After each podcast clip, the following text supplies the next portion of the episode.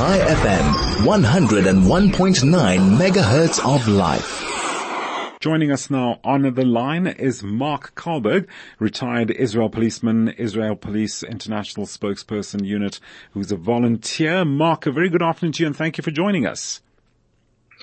Good afternoon, Michael. Great to Thanks have you on for board. me. No, great to have you on board, Marc, and thanks for making the time to discuss the police's role uh, during this uh, time of war in Israel, looking at safety on the ground in urban areas and what impact does the police have on the war. So what exactly is the police's role right now? What are they dealing with during this time of conflict and war?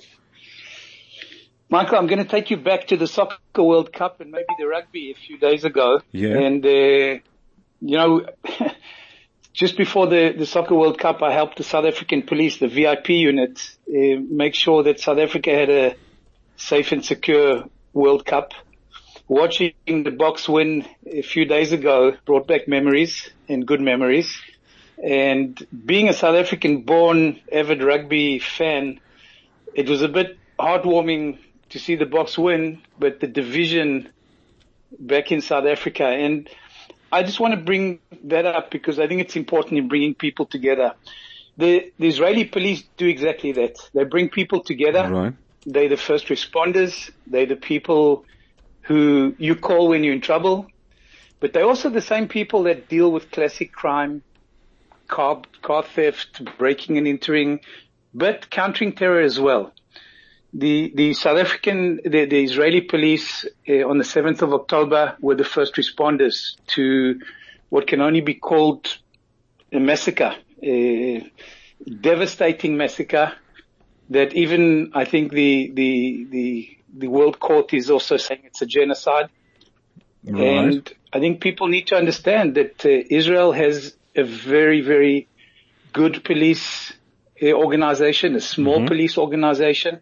We lost 58 police officers in, in one day. That's a huge toll uh, for a small country. And I think that people need to understand that without the police responding, especially three and a half weeks into this war that we shouldn't have been in, Right. um, I, I, I just, you know, sometimes you're at a loss for words to try and explain what happened and how the heroism of, of some of our police officers worked and have been working since the 7th of October. Sure, overwhelming, I would say, uh, Marc, from what you what you're trying to drive at there, to put it very mildly, as to what one has been subjected to and what has to deal with. But have you seen an increase in crime due to this war? People taking advantage of it?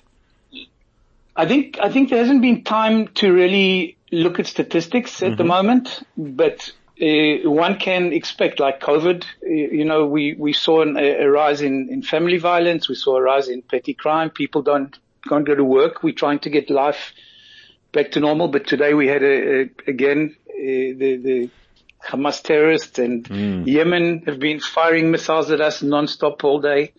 So, you know, it's very difficult to get back to any sort of routine Sure. but statistics as far as as up, you know, crime. I think in certain crime levels the statistics statistics will go down. I think in certain they'll go up, but we can only see that probably at the end of the month and end of next month.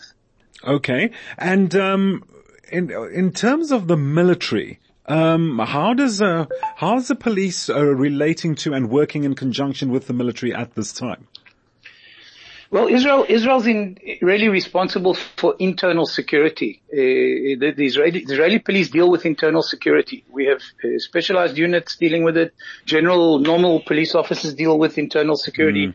It's a country that's been attacked uh, since its inception in 1948. So the sure. police are always dealing with this. In, in uh, I, I think that people need to understand that we, we classic police, but we're also dealing, and it's a national police, Right. but we're also dealing with the, the terror threat and we're also responding when attacks are, are made. So, So it's on- quite complex. Uh, Yeah. So on ma- sorry, sorry. So on many on many fronts, uh, this time you you somewhat stretched, which was going to lead to my next question. What about volunteers? Volunteerism uh, is is the police uh, involved with this at the moment? The, the police, the police have uh, uh, volunteer units um, on a, on a on a regular basis throughout the year for Right. years already.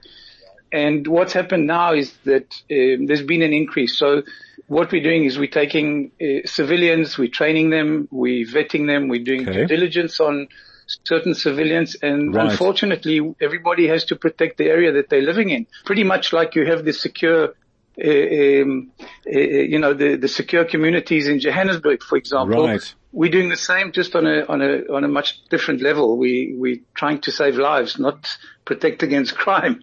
So Sure. i- it's something that has to be done.